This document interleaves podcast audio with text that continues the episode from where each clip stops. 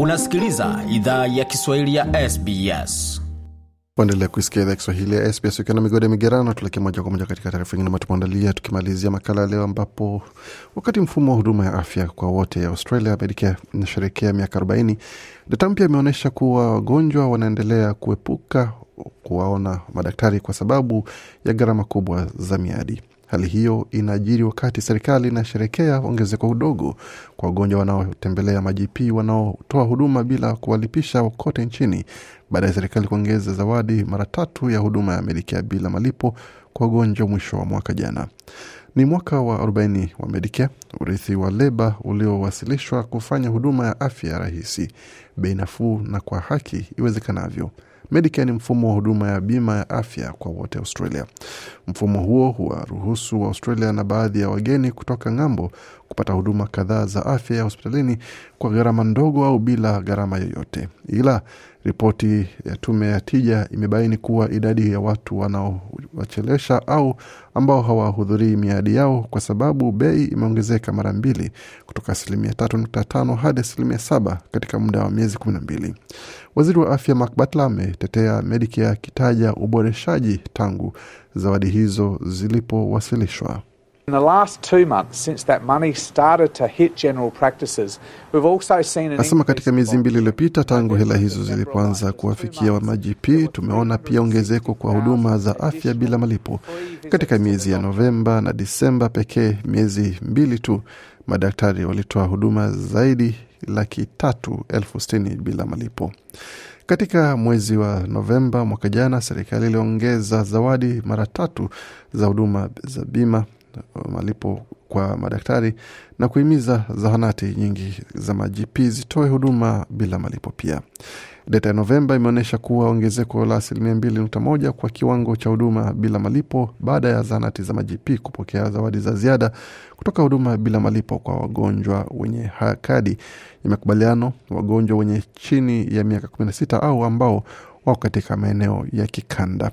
Idadi ya mazahanati za ma-GP zinazotoa huduma bila malipo imeongezeka pia katika kila jimbo na wilaya. Tasmania imerekodi ongezeko la juu zaidi la asilimia 5.7 ikifuatwa na jimbo la kusini Australia ambalo lina asilimia 3.6. Waziri wa afya amesema kwamba madhara ya zawadi hizo za kifedha zimehisika zaidi katika maeneo ya kikanda na well more than half of those additional free visits that I talked about. Well Nasema zaidi ya nusu ya huduma hizo za bure ambazo nimezungumza kuhusu ziko nje ya mji yetu mikubwa ambako ni vigumu zaidi kupata huduma za majipi.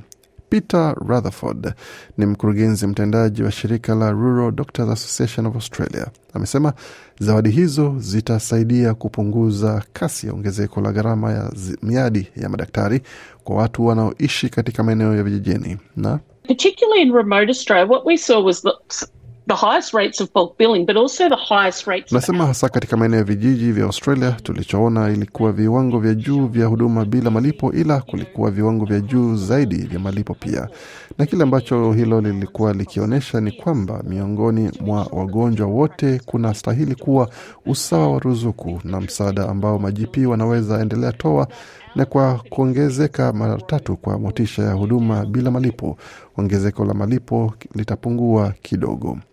Kulingana na shirika la Royal Australian College of General Practitioners, viwango vya kila mwaka vya huduma bila malipo vilifika kiwango cha chini katika muda wa mwongo katika mwezi wa nane mwaka jana kwa sababu ya shinikizo ya gharama ya maisha. Hali hii pia imeweka shinikizo kwa mfumo, watu wengi wakichelewesha ziara zao kwa madaktari au kutohudhuria miadi yao kwa sababu ya gharama za juu na miadi, wakati miadi hiyo haitolewi bila malipo. Steve Robson ni rais wa chama cha Australian Medical Association. Alieleza shirika la habari la ABC swala moja kubwa ni kuwavutia madaktari ambao ni vijana katika, katika taaluma hiyo.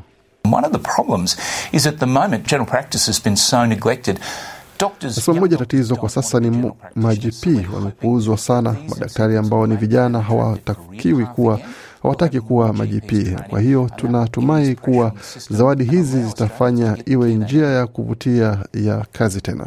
Tutakuwa na majipii wengi zaidi wanaofunzwa, na hali hiyo itapunguza shinikizo kwa mifumo ya kuwaruhusu Australia kupata huduma wanayohitaji. Ila naibu kiongozi wa upinzani Susan Ley amekosoa uamuzi wa serikali kuwekeza zaidi katika Medicare, akisema kwamba ameongezea kuwa kushughulikia gharama ya shinikizo ya maisha ni njia fanisi zaidi kwa ya upatikanaji wa huduma ya afya. If this government cared about your health costs, they would do something about the Nasema kama serikali hii inajali gharama zako za afya, wangefanya kitu kuhusu gharama ya janga la maisha, ila kwa Australia waweze mudu kwenda kumwona daktari. Fikiria kuhusu vyakula, fikiria kuhusu bei ya umeme, fikiria kuhusu bima, fikiria kuhusu kurejea shuleni na gharama zote zinazohusika. Fikiria kuhusu gharama ya janga la maisha ambayo Waaustralia wa kawaida wanakabili, alisema Bi Susan Ley.